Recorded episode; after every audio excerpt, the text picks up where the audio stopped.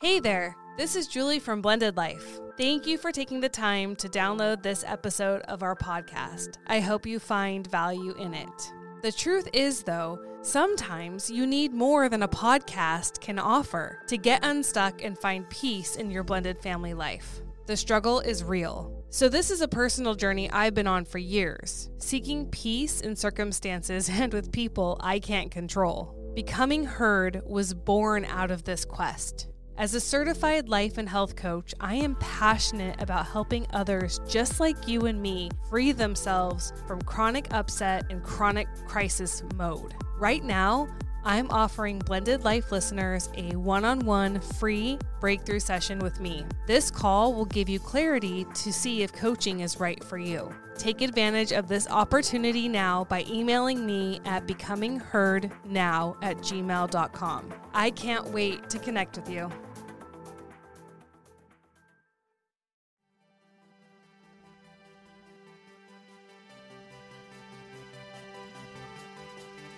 Hey everyone, I'm Eric. This is my wife Julie. We are the Blended Life, and tonight we're going to be talking about. Yeah, we're going to talk about meeting the bio mom. I know we've talked about that before, but there's always something to say. We're going to talk about how to manage the inevitable inequality in the home. Um, we're going to talk about the fact that all of our children are half their other parent. And we're going to talk about when your stepkids don't listen to you. And lastly, parent parent alienation. We have a very full night ahead of I us. I know there was another one I wanted to add and just realized that we couldn't. So we couldn't next week. We have some new subscribers listening that are writing into us. So thank you guys for that. If you guys are watching us on YouTube, don't forget to subscribe to find out when we go on live and be a part of all these uh, podcast with us. If you guys have questions, we love to interact with you guys and write back. And um, if you're enjoying this throughout it, just hit that thumbs up button and uh, leave us those reviews, you guys. So absolutely, let's get started. Yeah. So our questions are, all from our listeners tonight. So thank you again for writing in. If you guys want to write in your questions, message us, email us. Um, we're usually able to get your questions on air and, you know as soon as possible. All right. So the first one, a listener writes in, and everything's anonymous, of course. So I've been listening to you for months now. Um, so typically on my long drive to and from work. Thank you so much for listening in. Um, her first question though is Is it odd that I've never met my fiance's? I think she's fiance's kids' bio mom. Okay. They share 50 50 custody. I look after their daughter along with mine during the week and homeschool all the kids by myself. Ooh and yet she's never asked to meet me. I personally feel like this is strange. I don't know all the right ways to handle a blended family. We have my kids full time, obviously, so I never have to manage my kids going to another home. That's nice. Um, I feel like I would want to meet my ex's new partner, especially if they were spending most of their time um, with my children. So that's question one. Yeah, you know, like kind of like count your blessings. You know for some people in some situations you know other times it's like you know that is that's a good thing. That's uh, you know that'll be nice. I don't know. What's your feelings on this? Well i think that an added layer here is that she doesn't she can't relate. Mm-hmm. and i think that's a really big issue that not in necessarily this situation but one of the hardest things about um, marriage in a blended family is that your spouse can't relate or empathize with what you're going through. Right. You know, um, take our co-parenting for and it, it, for instance, like you have it differently than I do. Totally. Yeah. So sometimes it's frustrating. Like it can be frustrating that I don't appreciate what you have or you don't empathize with what I'm going through. You know what I'm saying? Yeah. So I think that that is with blended family relationships, just something to be aware of um, as you're moving on with what are you laughing at? I'm changing cords as we go. I'm doing live switching, you guys, as we do this. And my two of my cords were messed up, and it was totally throwing me off. So now they're back where they should be. oh, so there we are. Sorry, you guys. well, um, Anyone watching us live, they're like, "What the heck is he doing right there?" I, I didn't know what you were doing. I was swapping either. HDMI's. Okay. Problem.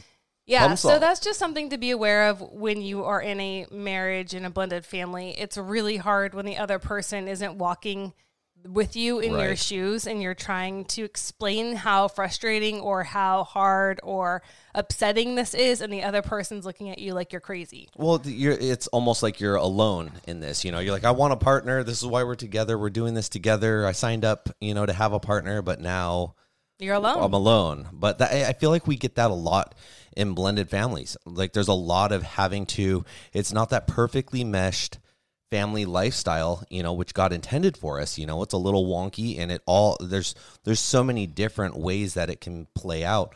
But at the end of the day, we have to learn to live with the blessings and not die on the hill of the small hurdles such as this one. You know. Yeah. And I want to piggyback off what you said is, you know, blended families are like any family, constantly evolving. You know, situations change, dynamics change. Um, kids grow out of things or they don't, and you think they're going to. Um, and so, even, you know, blended families who've been married 10, 15 years, how things started out you know how it you can't predict everything that you are absolutely going to face Right. or you know like i said if a child doesn't grow out of a behavior or they grow into a new one that you couldn't possibly have foreseen type of a situation Or they're still sleeping in your bed at 12 years old. Didn't we just talk Oh about that a couple gosh. weeks ago? A couple Um, back. yeah okay so but back to this um is it weird that biomom doesn't want to meet the new stepmom Um, hi, Ashley. Ashley says, I have a friend like this. Personally, would give me anxiety to not know the other person around my kids. Mm. And I- mean, okay, so here's the thing. Here's oh, here's what. Here's my my take on that. Mm-hmm. Like it's it's no, sorry, I had a brain What fart. You're your laughing. take? I'm trying to figure out what you're laughing about, and now I just totally lost my train of thought. oh I okay apologize, you guys. Hang on, I'll get it back in just a moment. So I think that it's very situational. You know, some people just aren't ready. You know, just because you're willing to extend an olive branch or you would be so adamant about me, you know, you can hypotheticalize. I'm just making shit up. Okay. Hype you can live in hypothetical land all day long and if you were in her shoes and if your you know, your kids were spending their time with somebody else, you would do this. But the thing is is that we're all very different and we all have very different fears. We all have very different attitudes. You know it could just be she's not ready. And the same with extending olive branches. You know you might want to make contact or you know like brooke was saying last week on our podcast extend a nice card like do something really nice and if the person isn't ready to receive it you know, it's going to fall flat. And that's okay. You know, when she's ready, I think that she will, and she may never want to. It could just be she's uninterested in meeting you. Here's what my thought was. Oh, good. At the end of the day, we can't even pick and choose who is watching over our kids, who who are other our exes choose to be in their life at that point. So part of it's kind of a blessing where you're like, well, you know, I guess I'm not going to have a say in it anyways. I, I might totally love her, but I also might totally hate her or him. You know, this person might be such a drag. And then I'm going to be worried about it all the time that my kid's around this person. You know, I mean, I guess you'll always have a little bit of doubt if you don't know. Um, but we have to remember at the end of the day, we can't choose who our ex is with, anyways. And that's something both you and I have both struggled with at the very beginning. Now the grass is a little bit greener on the other side, and we're kind of like, well, this is a blessing. Our kids like, you know, their step parents, and things are good. You know, um, we might not be best friends, buddy buddy with them, but at the end of the night, we don't go to sleep being like, "Dang it, I wish that my kids weren't around this person." You know, it's it's fine. You know, Yeah.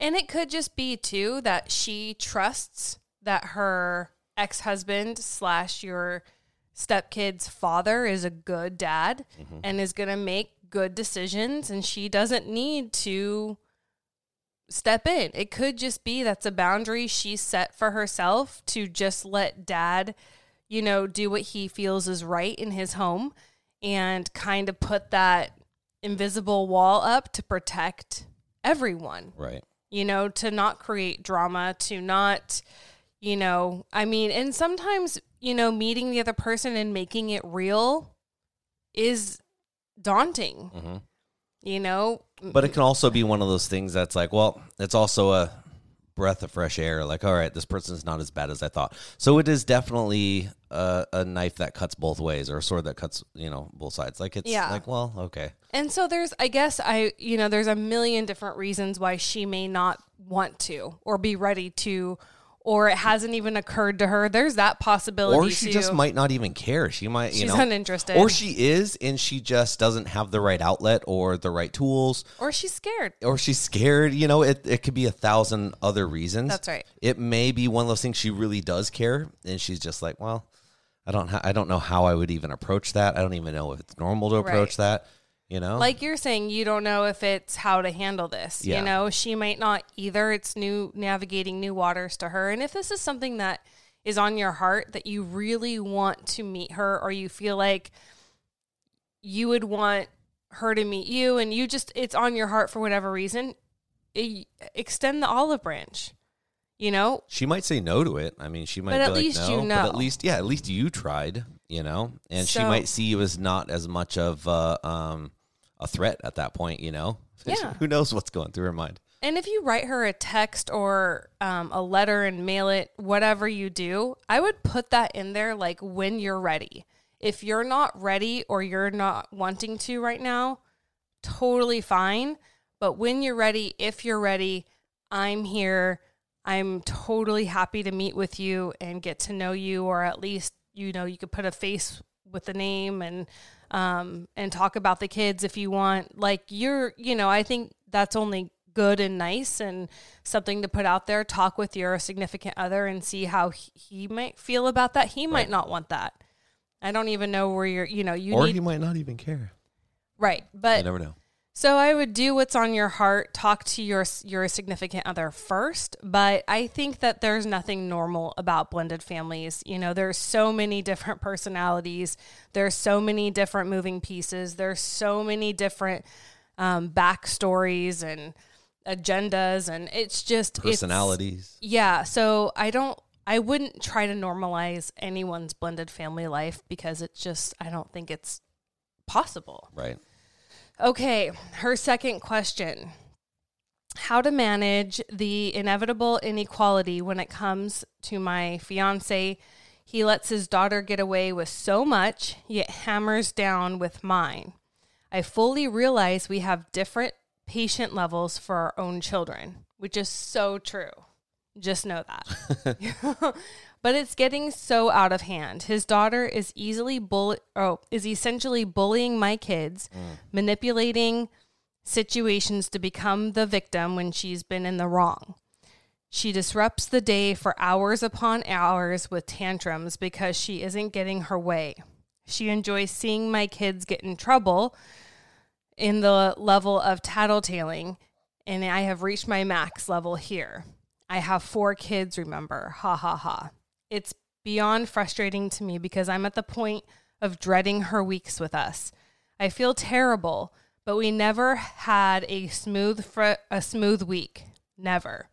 She's been catered to so much and my kids see the inequality. My four kids share two rooms and she has her own and it's the biggest. We moved in and made all the adjustments. I'm having a hard time finding the joy. My kids can be little monsters too, and I'd love to chalk it up to patience, but it's gotten beyond that, and I find it difficult to talk about it with my fiance without upsetting him or blaming his ex. Like that's their mother and her, oh well, type of a thing.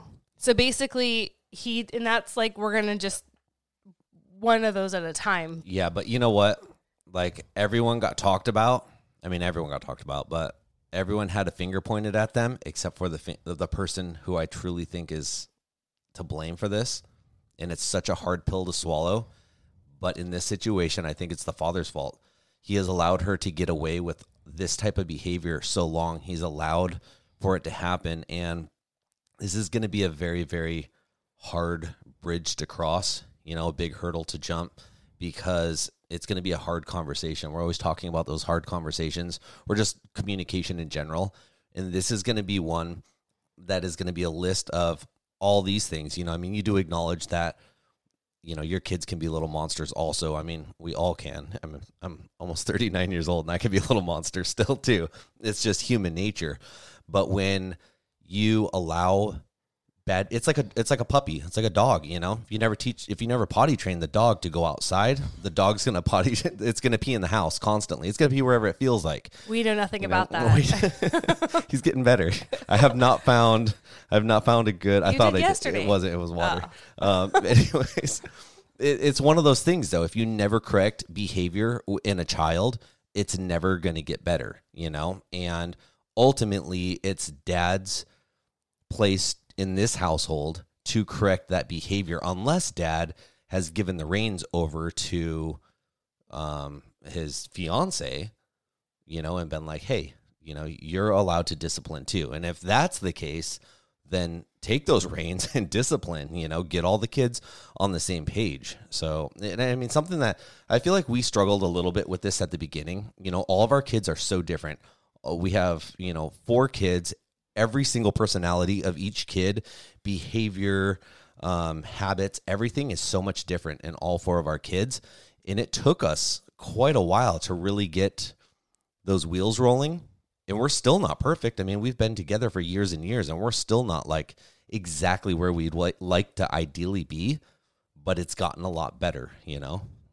What do you think? Um, yeah, I mean, if you're dreading, well, first thing I want to say is bullying in the household shouldn't be allowed. So, why? And you like, can put a stop to that. well, here's the deal.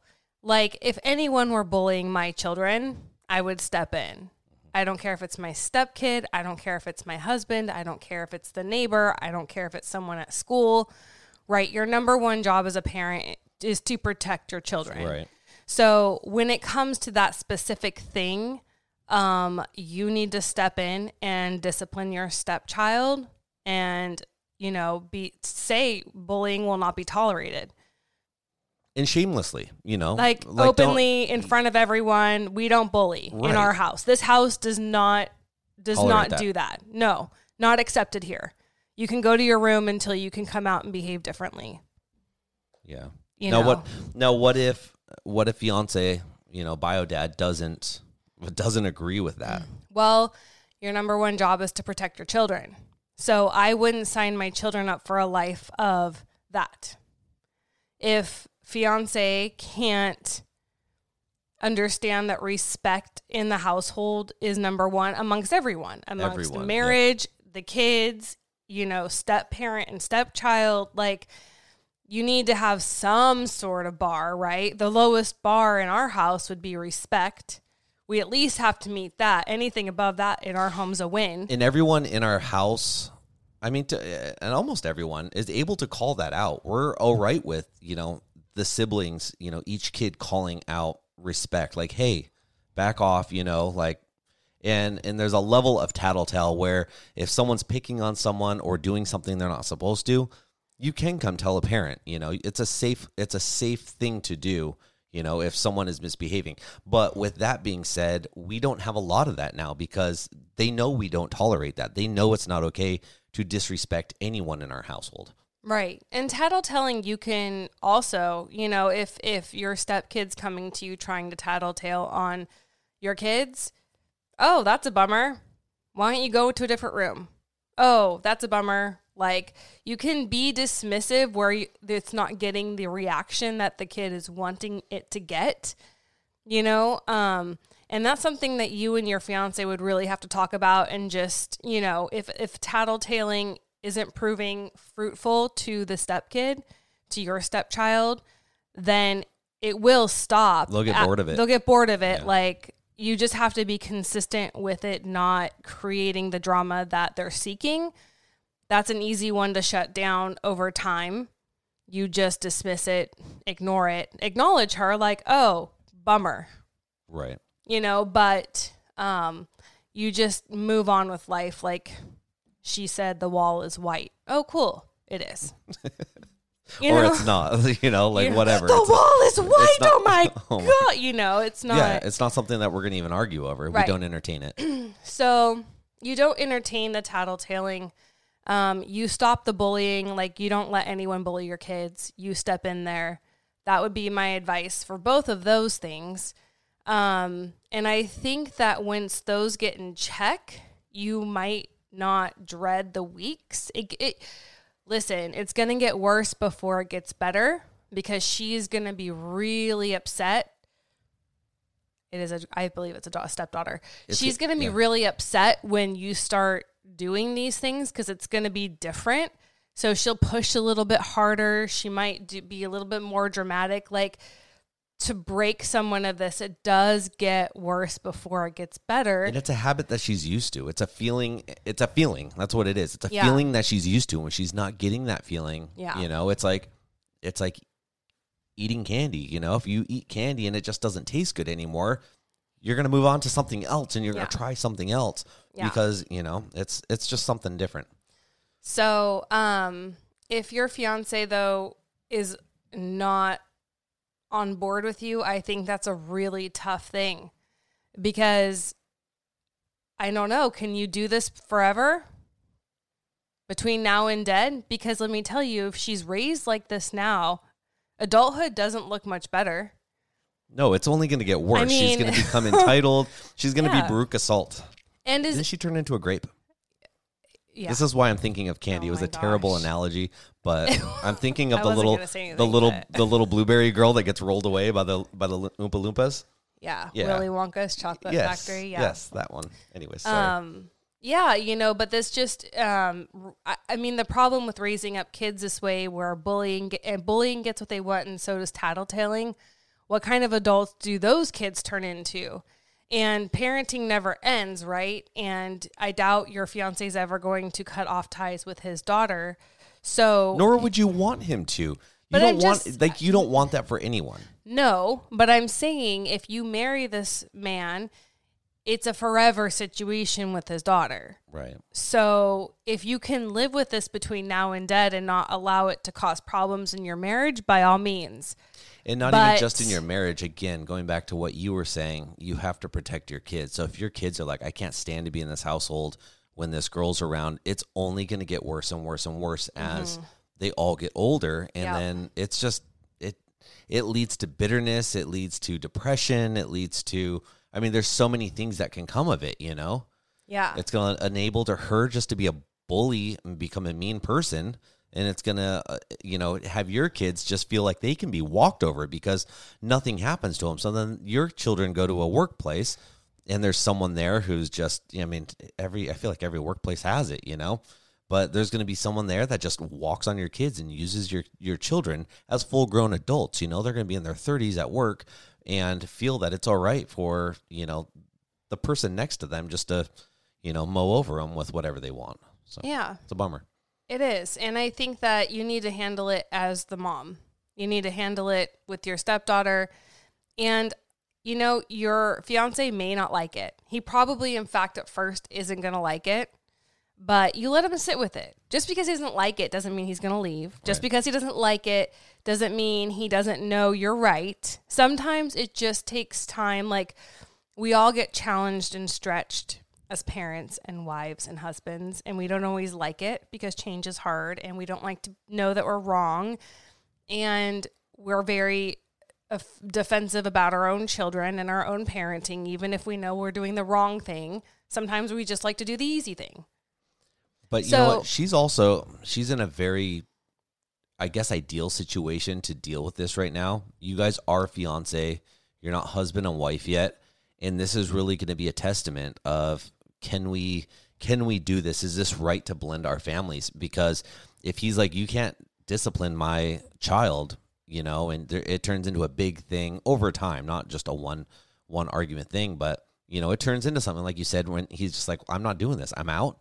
It's better to find out now than it is once you guys have married. And I, and that's the that's the worst way of thinking about this, but it's it's how you have to be thinking. You have to be protecting your kids, your family, yourself, and you want the best for everyone, including including your fiance, including his daughter. You want this all to work out, right? And with that, you want to find out if this can work out sooner than you do later. So start having those conversations. Yeah, and you want your husband to respect you. And your husband isn't going to respect you if he can also walk all over you. Right. You know, if he's if he knows it's wrong because I I don't think anyone would be like bullying's okay. You know, most people know it's wrong or tattletaling, most people know that's wrong. Like these are general generally accepted not awesome behaviors that we want our kids to do, right? So um if- Tattletailing's kind of like that fine line, though. You know, you want your kids to feel safe to tell something, but you also there's like a definition probably of tattletale, which I don't know, but you want you want kids and people to be able to, you know, I mean, like you hear the term all the time now, whistleblower. or see something, say something. That exactly. Yeah. That's technically being like be an adult tattletale. You know, it's all right now, but we've been so another big word is deprogrammed of it as children. You know, not to do this.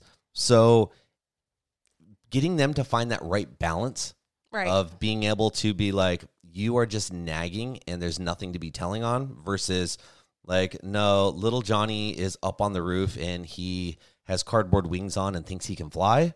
Like there's your see something say something. Like when there's a true concern it's all right to come to us. But just because you know little susie keeps using the blue crayon and you want the blue crayon and it hasn't been your turn like uh, you're going to need to learn how to how to navigate the situation right? So there my point is there's a fine line of how to teach our kids how to tattletale at the right amount without over tattletaling and becoming a defin- defined tattletale right and what's a really good way to teach kids?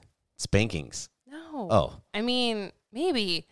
But i'm just kidding. um oh, you have to talk to your kids. that's absolutely you what it is You have to tell them. Kids aren't pre-programmed Nope. when they come into this world. You have to tell them everything. So let them know, hey, this is the kind of tattletaling that is good. You know, if someone's in harm's way, if there's danger, if they're going to hurt themselves or somebody else, or you know, hurt property that you know what I mean. Yeah. Like if it's if it's something that could get someone in some serious trouble. If it's a sharing thing, try to work it out on your own. Um, but you can verbalize to your children the boundaries around tattletaling. For sure. Uh, so, like- so Buddy Boy eight hundred five said the definition is a person, especially a child, who reveals secrets or information on others. A tattletale.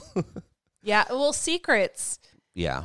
Yeah. So it's getting your kids to know what secrets are appropriate and what secrets aren't appropriate. You know, they're you need to get your kids to be able to think for themselves to know right from wrong. And like you said, the only way to do that is talk with them.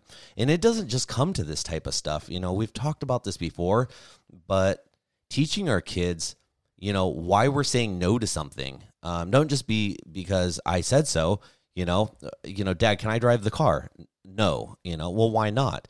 You know, explain to your kids. Well, you're first of all, you can't see over the steering wheel yet. You know, third of all, it's illegal. Second, you know, it, you you tell kids why they can't do things, and you explain it to them so they understand. You know, safety glasses, uh, leather gloves while working. And the hope here, folks, is that they're bored enough they stop asking you why because they don't even want the lecture. Well, the goal here is to get them to understand why we do these things. And when it's time to do this stuff, like my kid goes into the garage, you know, and fires up, you know, a drill or a grinder or is doing stuff like that. Mm-hmm.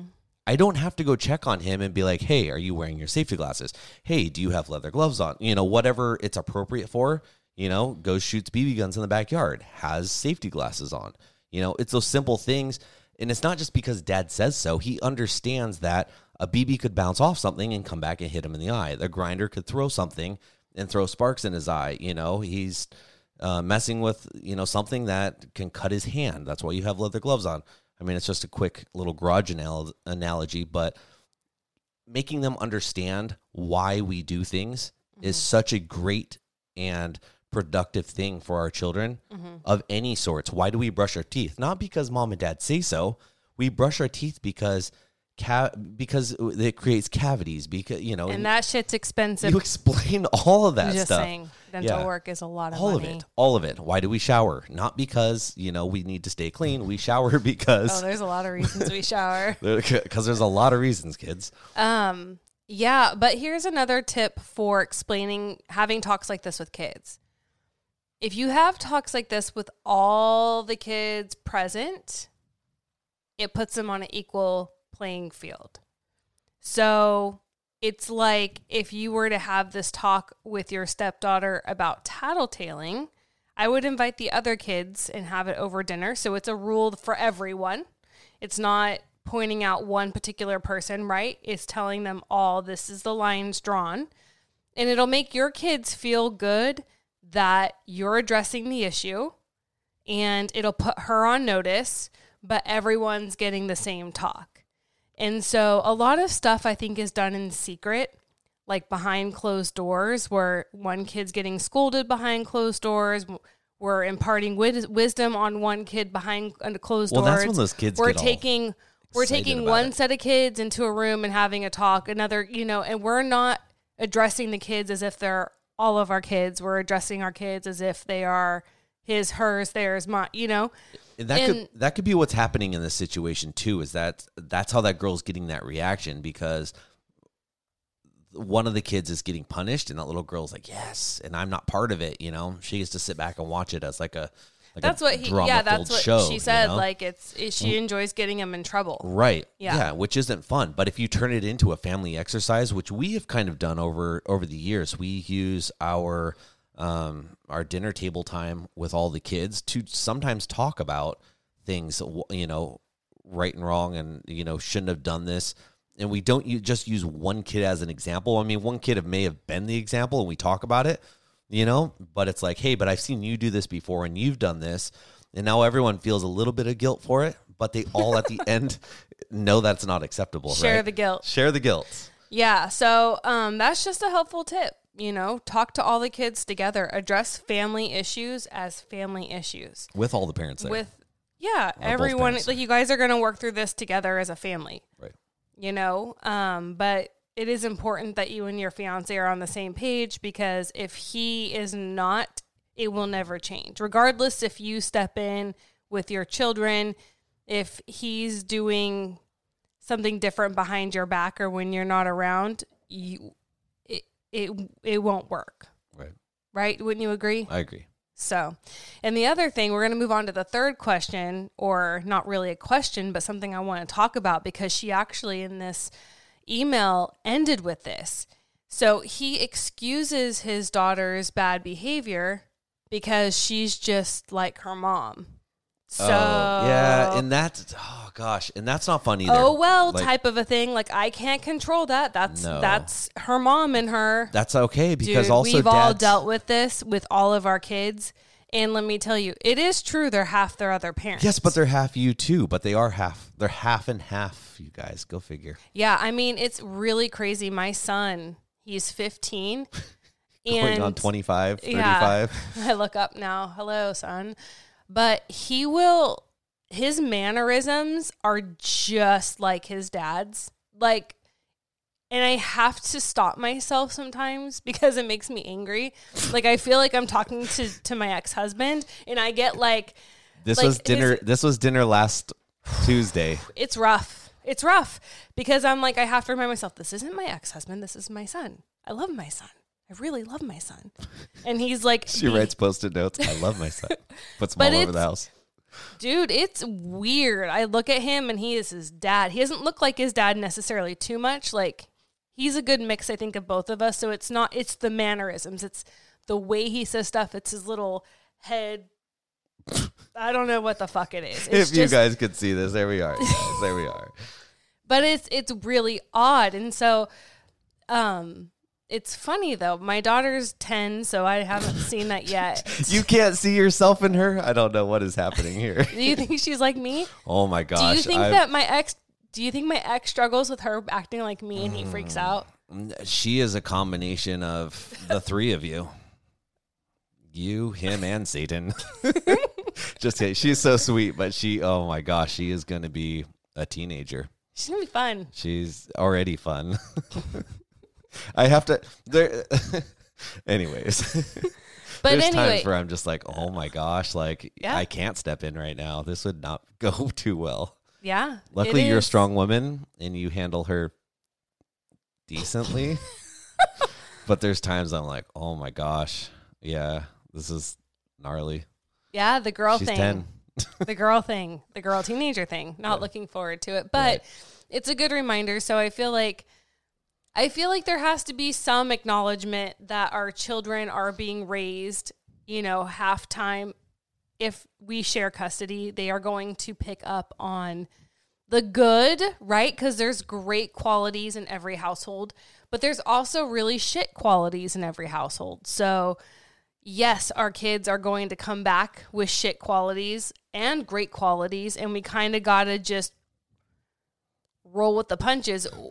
What we've told our kids is, or, you know, our house, our rules. Like I don't I don't really care what happens in the other house that doesn't happen here. So the other parents have can do whatever they want in their home and then we explain that to our kids. Again, like this is part of having two homes. So in in in dad's home, they do it differently than we do it in our home and that's just the way it is. Sorry. It it just is what it is. But It you is have what it is. Right. Kids try to manipulate the situation because they like one house better or the why it's not done there, why can't it be done here this way? Because we're different people. This is a different home, different dynamics. We're not married to our exes for a reason. Because they remind us of you. Just kidding. I have to tell Asher says that this reminds time. him reminds of his sister. Oh, So Jared feels you. yeah. Yeah. But I also Carrie. like it's it's kind of gratifying. Like my son was telling me the other night how he really dislikes how my, myself and his dad. So he really has a hard time with the way his dad and I deal with each other. And I- it's over it's over like um dealing with drive uh driving permit issues. We've been dealing with I like caught a little bit of that conversation. I heard you guys talking about it, and I kind Yeah. of stayed down like, ah, that's not my conversation. Plus, I was doing like thirty other things. But Yeah, so I'm glad he feels comfortable. And I have to remind him, I said, you know what, son? This is why we couldn't be married. right, Like, this is why it, it didn't work because, and he understood, like, putting it in that way and having his concerns, like, um, validated, like, you're right. It's really hard. You're right. This is not my idea of a fun time either. And you know, helps him with understanding that this is also why we aren't married. right. And how lucky are you that you have two households that are, are How lucky are you? You get a break from it. Well, how lucky sides. this isn't your everyday life. Like Yeah. if uh, you know, I have to remind my son like if if your dad and I were still married and this was life, like how you don't like us interacting every 3 months when we actually have to would be your daily life. Like and that wasn't fun. There was a lot of arguing before. There was a lot of Yeah. And, and you guys were babies at the time. Imagine where it would be now. Right. And so, but that puts like, so you just keep communicating with your kids and having conversations and validating their feelings, but then also being honest with where things are at. And kids are smart. You know, they're, um, they're smart and they're resilient and they can understand. You don't need to shelter them in from, I mean, some, but yeah. We only have one. Hey, two. Carrie. Thank you, girl. She says my nails are looking good. Are they? Let's see them. My nails are looking good. Mm. See? I don't know if you guys have heard Ju- Julie oh, sells. Okay. Julie sells. They're not even real nails. They're nail polish strips. Yeah, I, I Color Street. I'm trying to bring some sort of income, pay a bill once a month. She's trying to step up to the table, boys and girls. Just kidding. Yeah, if you She guys are is interested in Color Street, let me know. I tease you about that, but you have always been a big provider in our family up until about a year ago. till the summer. It hasn't been a year yet. so if you ladies want to get in on this Color Oh Street nail gosh. thing, it, it's rad though. Like you've had, I I have to take you. And why am I your driver? I'm her freaking driver. I drive her to the post office every day to send these things out, and people love them. I you do love them. mail for my personal inventory. I write notes. Yeah. You guys can contact me if you're interested. But what do you have to say about like kids being half their other parent and using that as an excuse for I mean that is an excuse. You don't let bad behavior go for any reason that you're not doing your job as a parent if you're excusing away bad behavior for really any reason, I- right? You know what? Kids are partially their grandparents too. They're also, I mean, we have Jared Nasher on here right now talking, and they both different quirky. Well, I, I can't speak for Asher, but different quirkinesses of Jared come out when he's around his friends. You know, you say the same thing about me. I say the same thing about you. We are affected by the people that we're around. We, you know, you, you say, and I heard you on, you know, I, I don't remember what you're saying the other day, but you you surround yourself with people that you want to be like. You know, you want Oh. to be a millionaire, you hang out with millionaires. You want to be a real estate agent, you hang out with realtors. You know, you want to be a woman of God, you surround your yourself with women of faith. Um, it's the same thing, except for we don't, and our children don't have the choice whether or not to hang around their parents. Regardless, your kids are going to be around their parents. You know, us, the other parents, whatever. They're going to get mannerisms. They're going to get facial expressions. They're going to get, you know what Uh, I mean? They're gonna get a paper bag over their head. Yeah. Um, Just kidding. I wouldn't do that. So- you would.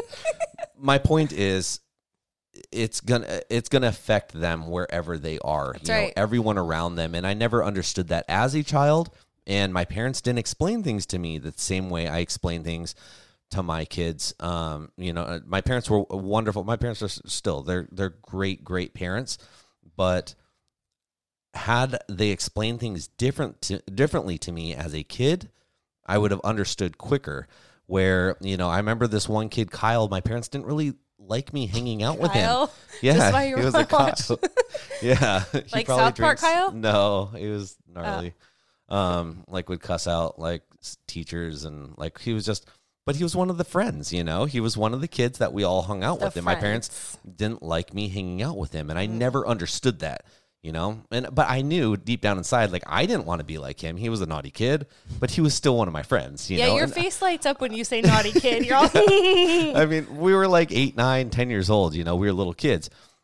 Now I understand. Like, Yeah. my parents didn't want me to be like Kyle because Kyle's probably now dead on drugs or in prison. You know, had he not changed the way he was.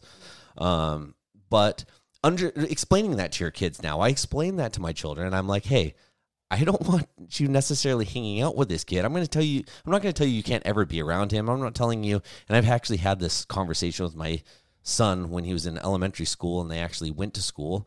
I was like, you know, maybe you don't hang out with this kid a lot. I know he's bad news, but doesn't mean that you can't talk to him, be around him. If you see him in need, maybe be a friend for him. If you see him doing something wrong, you know, maybe explain to him why he shouldn't do something wrong. And don't do it from that tattletale sense, but do it from a place of concern. Do it being a friend and, you know, just being there for people. And understanding and teaching kids that way, I think resonates a lot more because, you know, if you tell them one thing and don't explain it to them, they don't, it doesn't necessarily resonate. Like kids need to be taught, like we were talking about. yeah. So Amen. it is all about who you know. and who you're around It's how you grow and what you do. and what you do and decisions you make. But you should not excuse away bad behavior in your home because your child's half their other parent. Are we still on the second question? That's the third question. Oh, it was okay. We have a fourth. We have five. Oh my gosh, you guys, All right. you're in it for the long haul. Yep. All right. I want to give a shout out real quick to Cool. Miss E Lentz. I think that's how you pronounce it. I was talking to her. Not she. She commented on one of our uh, podcasts and has like big blended family going with good stuff going for her and not so good stuff going for her.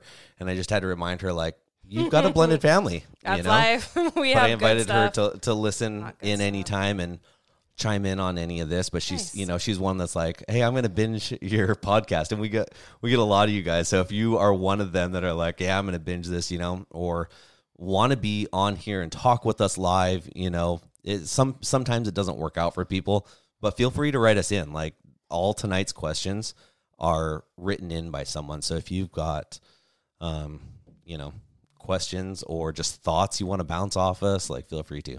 Yeah, and you can always we're a great excuse to start conversations in your own home. Yeah. You know, like a conversation that you're having a really hard time bringing up. You can be like, I, li- I listened to this crazy couple and they were saying this. And what do you think about that? And you can begin conversations totally throwing us under the bus. Yeah, use that. us. Use us. We're a good catalyst for that. Um, okay, so second person who's writing in. Okay. We have two more questions. okay. Um, it's she says, "Hi, I have a question for your podcast. My husband also listens too, so it is a response. Um, so a response on there would be helpful. Here we are. His youngest son, seven, has trouble following directions. It could just be that he's a seven-year-old boy, but we'll continue on." We've talked about having respect in our home, and I understand that we have different parenting styles. I typically expect a child to do what is asked for the first or second on the first or second time. He will give multiple chances, like four or more, before expecting the child to follow directions. This has been an issue with safety concerns. I feel like when a child isn't obedient when asked to do something, like put his father's tools down or stop sticking his finger into the lighter, Oh, God. charging open oh the light lighter Light. charging thing in the car uh huh. that it is disrespectful for him not to listen when asked the first time respect is big for me and as a teacher i hold the, these expectations for my students and i hold these expectations for my own bi- biological daughter who is 12 I do give reasoning when I ask his kids to do or not do something because I believe it's important they know why I'm requesting whatever I'm asking. I feel disrespected when they do not listen slash follow the rules when reminded or asked more than once or twice. Is this a respect thing or is this a parent style difference thing? How that's a really wise, insightful question to ask, It by is. the way. How can I have safety concerns addressed the first time I ask instead of feeling frustrated? Or what should I be doing to handle this? Do you want us to go Will first? you let me know? I feel like I struggle with this quite honest, quite Mm-hmm. often. Right, buddy? He's listening. See, he's saying for real. Mm-hmm. For real. Because what is allowed is what's going to continue. Yeah, and then I so get if to you the don't point. stop it, But how do you stop it? Because I get to the point to where then I'm angry, I'm yelling, I'm screaming, Mm-hmm. I'm swearing, I'm angry, I'm swearing. Because that's what you've allowed it to get to. Yeah, but how do you get it past that point? I'm uh, we're we're all we're all banking on you here for a good answer. Well, I think that there's consequences the first or second time, and you stay consistent with it. yeah. So, first time you're ignored, second time you're ignored, then you lose everything for three hours. Cool. Done. And you, So it's about punishment. It's about it's about consequences. consequences. That's the word. Yeah. It's not even punishment. You're teaching your children respect to listen, and you're teaching your children that there's consequences for not doing so, right? If you stick, if safety is, you know, That that cracks me up. I'm kind of like, eh, just let them find out what happens. You know, 12 volt battery's gonna hook them up. You know, it's not gonna kill them like the wall socket is, but But kids have to learn that there's consequences for not listening. And that goes way beyond being a kid and your parents, right? Like that's life. You know, your kid's married and can't be in relationship with someone because they never learned that there's consequences for not listening. right. What happens when you don't listen to your spouse? You tell me how great of a marriage you're going to have. What? What hap- right. What happens when your friend, you know, you're not listening to your friends or um, you know, a cop pulls you over and you're like ignoring the cop when they're speaking to you. You tell me there's no con- I mean, it goes so far beyond And there's different levels of it. I house. hear. Right. But, you know, if you allow your children to get away and get to time four, then that's the boundary that they know you've set. And their kids are born to pre- like push boundaries. I don't know. I've gotten They uh, just always will. yeah. So, I, my my problem is usually when this stuff is happening, you know, like for instance, I'm peeking my head in his room and being like, "Hey, those dishes are still there. You need to take them out and get rid of them." And I'm usually peeking my head in his room, not to be like hanging out, but because I'm leaving, I'm going somewhere, I'm doing something, I'm in a hurry, and I'm letting him know. And then I come back later and those dishes are still there. So And what's the consequence for that? so for tonight for today's consequence, boys and girls, he'll tell you. Um Asher and Jared, they both know the consequences. Asher doesn't have school tomorrow. Jared wanted Asher to come over and stay the night. And I said, Well, have you done this, this, or this that I've asked you? No. Tomorrow night's Friday. I, for some reason, they don't have school tomorrow. The kids don't have school, or he doesn't. Oh, he was I gonna don't- come stay tonight. Yeah, he asked if he could. Ah. I said, I said, Jared, did you do any of the stuff I asked you? No, but I'm going to right now. I said, no, that's not the way that this works. Like, no, he's not staying the night. That's why. So therefore, they're on our podcast in two separate rooms in two separate cities, all by themselves. Yeah. Consequences, boys and boys. So I think that there's just there's got to be consistency. You can't do it one time and then expect him to be perfect from No, here on out, exactly. right? It's like you have to chip away because the longer something's continued, the longer any behavior is allowed to continue, the harder it is to break. The more work it is to break.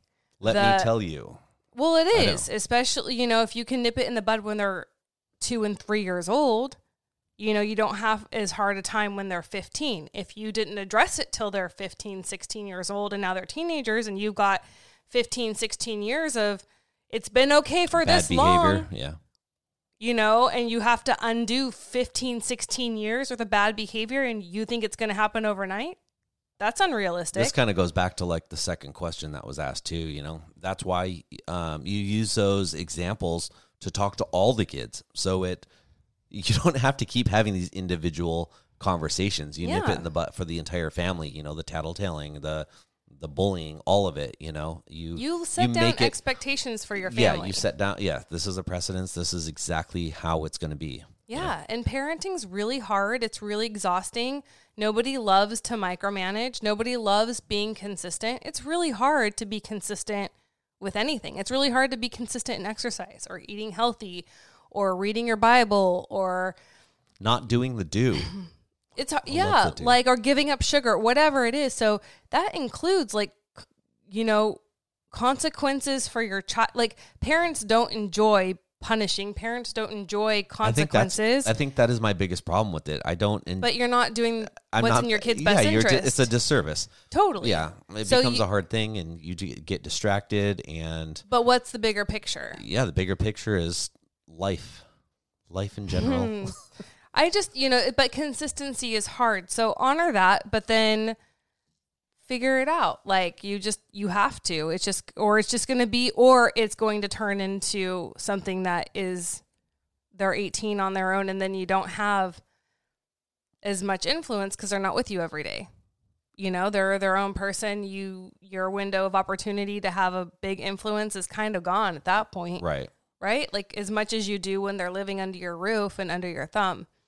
So don't waste it. What was the question we're talking about? Yes, doing the do. Right, Asher, doing the do. So, how can I have safety concerns addressed the first time? Okay, if you're a step parent and you don't have the backing of the bio parent, nothing will change. So, you need to get your spouse on board with you Or get on board with your spouse. Yes. If you guys aren't on the same page, the step parent will never win. So you can scream at the rain all day long. If your spouse doesn't back you, agree with you, enforce it themselves, like even if they agree with you and like you go for it, but they don't follow suit, like you guys aren't doing it the same, it won't stick. Do you, do you know what I'm trying to say? Does that Yes, make you're sense? saying don't be sticky. Yeah. If you if you guys aren't doing it together in the same way, it's not going to stick. It's not going to resonate. Resonate. Yeah. Right? Do it the same way. Do Oh it together. That's what I got out of that. Don't be sticky. And so I think it has this change has to start with your spouse if it's going to change. And if your spouse isn't willing to change it, then I guess you just focus on what you can control and do the best you can and try not to let it bug you because some things you just can't control. And why are you going to be mad about it? And don't be sticky. Yeah. and maybe everyone has to, unfortunately, maybe everyone has to learn by getting hurt or the wrong way, you know, the hard way, not the wrong way, but like the hard way. Like if people aren't going to listen to you, then I don't know, you have no power here, I guess is my point. It's a great point you make. No power. No power. No power to you. Step parents only have as much power as the bio parent allows. right. Yeah, it's a weird place to be because we're supposed to have lots of power and we have no power. But when it comes to our kids, we have all the power and they have no power. But it's being able to get on the right track and being like, listen, hun, I, I respect you and I respect your opinion and I respect your parenting style. And while we're in our household, you do have the power. You know, you have the power to punish, scold, reward, beat, whatever it may be. Yeah, but Really. if they're not going to do the same, then you just get made to be the bad person. right, of course, yeah. You So know, has it's to- unfair to make the step parent be the heavy, be the disciplinarian, be the gonna call you asshole. heavy, Right? asshole. But like seriously, why should the step parent have to be the asshole and the bio parent is like Perfect, perfectly capable of your being the stepmom said, like, fuck that. Oh come on, No, like you we don't want monetization, you guys. We throw it out the window.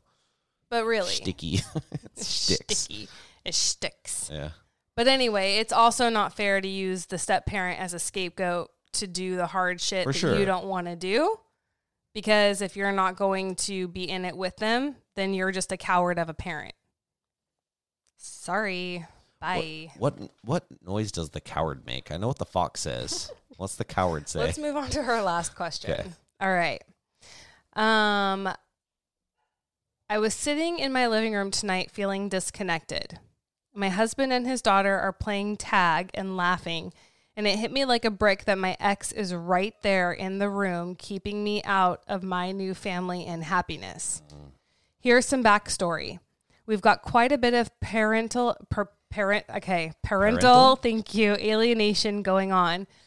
As in, my son's dad is constantly trying to shape me into someone I'm not, pulling my son from me. Luckily, I have full custody and most of the time with him, but as he gets older, I have less and less persuasiveness in the situation. I'm beginning to realize my son is playing into the drama with his dad at every chance. He's creating it, he's nourishing it, he's growing it. He's doing what he was taught to do at a young age, which is attack me. It's heartbreaking.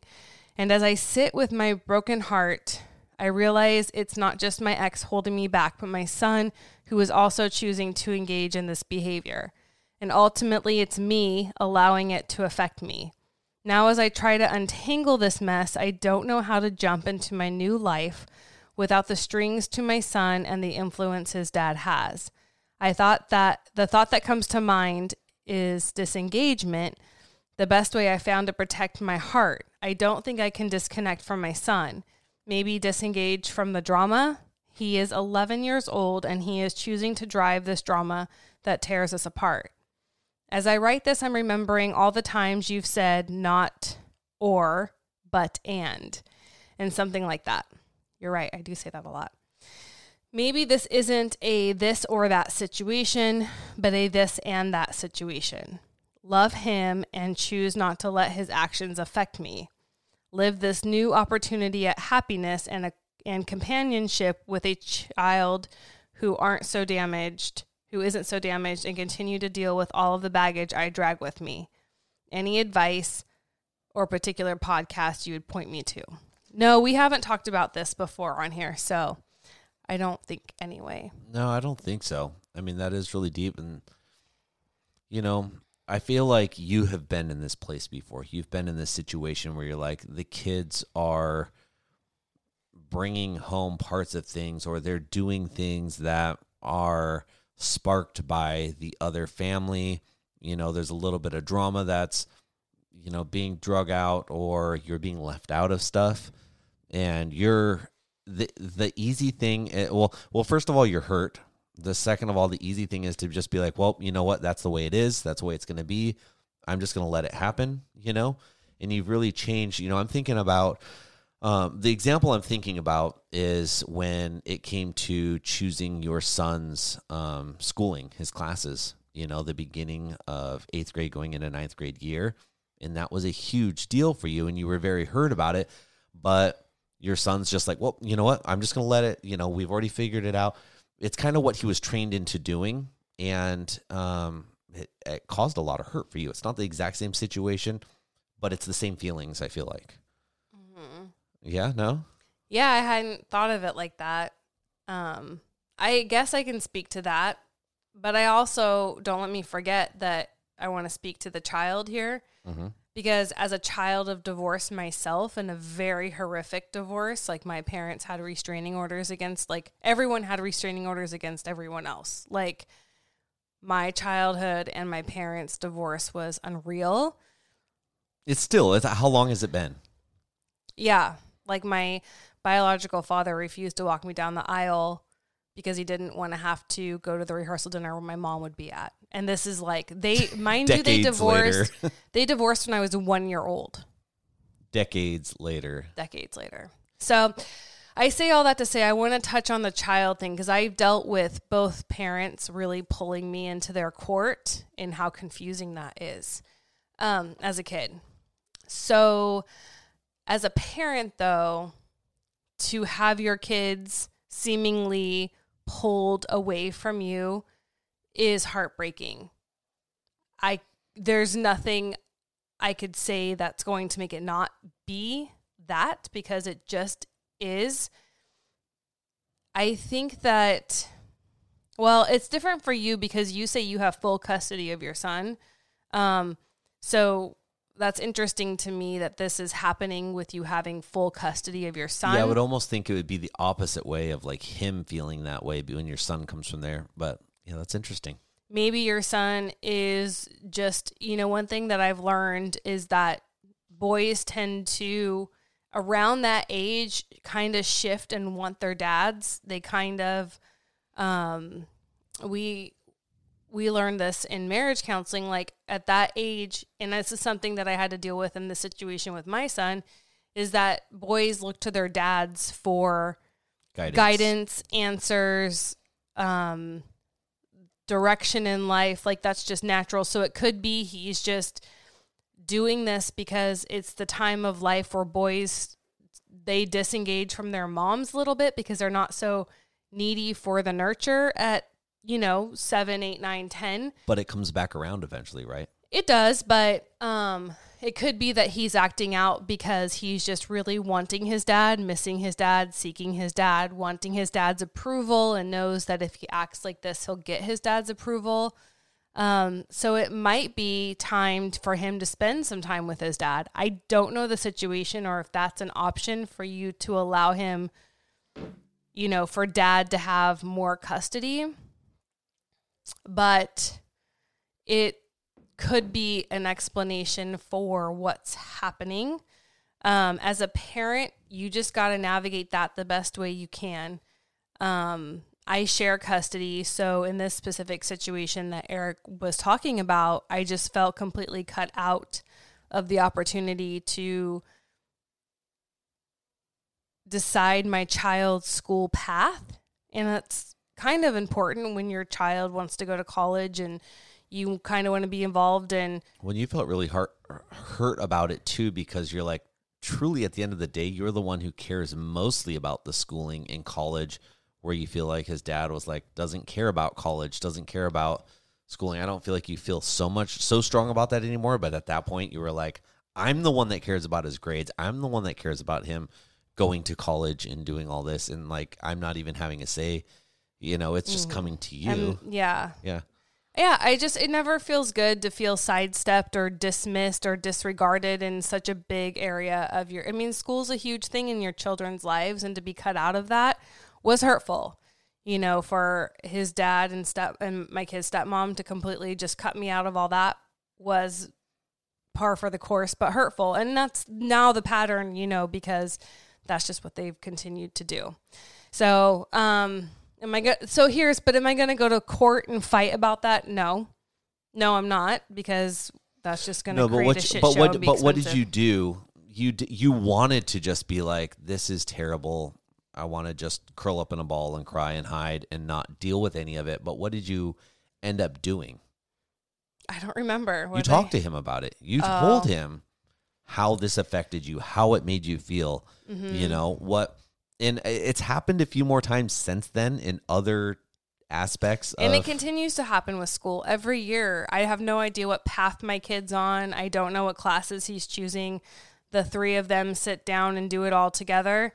And but he knows this is important to you. He's aware of it because of this first time. he does, but he also has a le- you know, it's very difficult to be a child of divorce and be stuck between two parents that you love equally. And that's kind of the other side of this I want to talk about because it's very confusing to have two people you love in each ear saying different things. It's really hard because you want both parents to accept you, you want both parents to love you, you want both parents to seek you. You know, you you are born wanting your parents' affection. Um and so when they're at such odds or have such differing opinions, it's it's really hard to navigate that as a child and there's no help because you can't go to either parent, right? In Well, this situation. Yeah, and you're also probably just very confused as a child too because Yeah. you don't know that it's all right to not choose sides or that it's all right to choose both sides. Whereas a child, you feel pressured to choose one side or the other, right? Yeah. As a child, you do look at it like an or situation, mom or dad.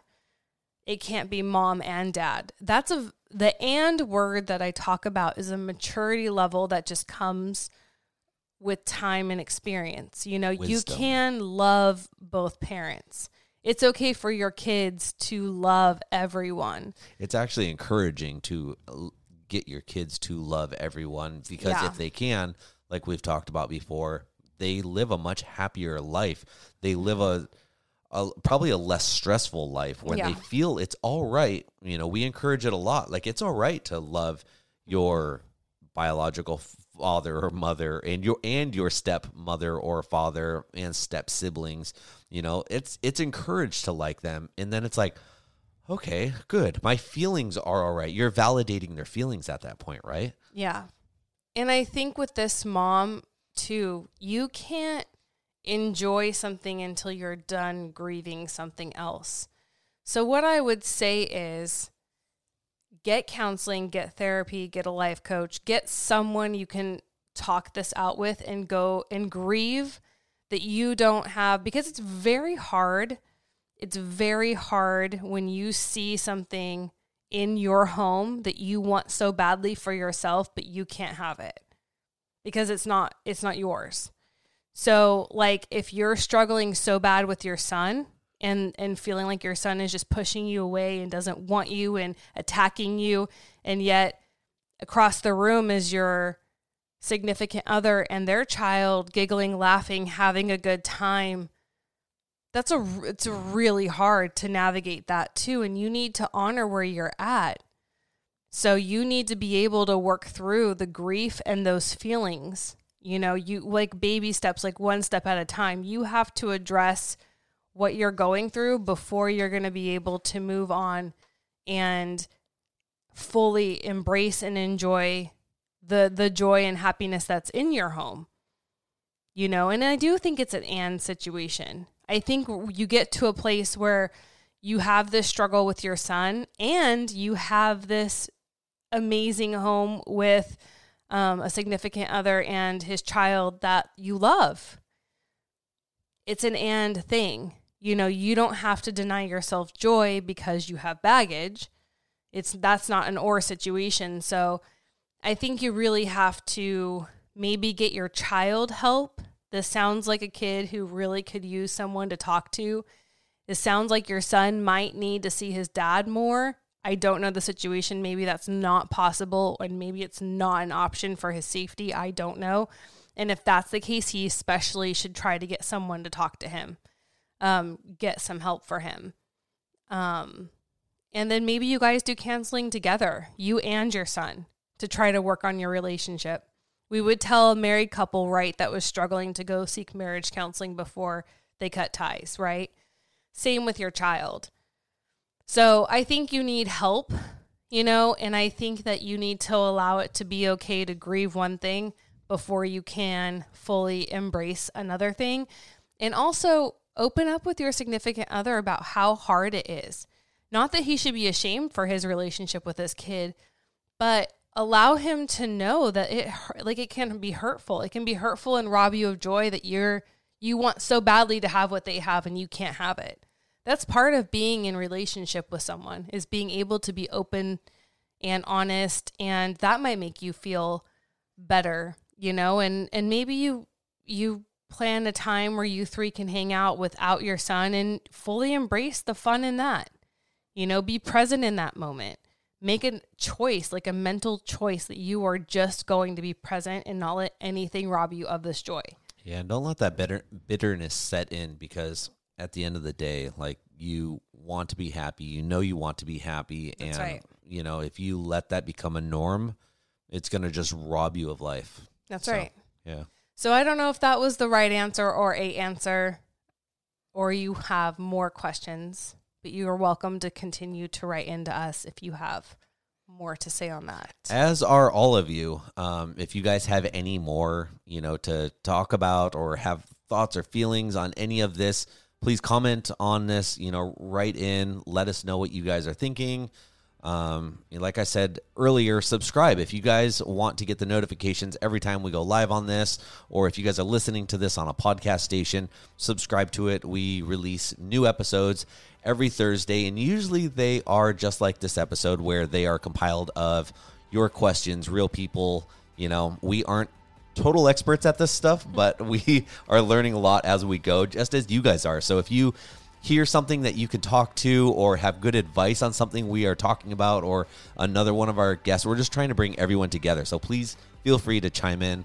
Like I said, leave that thumbs up, subscribe write into us. We just are grateful to have all you guys here with us. Yeah. So, all right, you guys, we will talk to you next Thursday for another episode of Blended Life. Thanks, you guys. All right, thank you guys. Bye. Bye.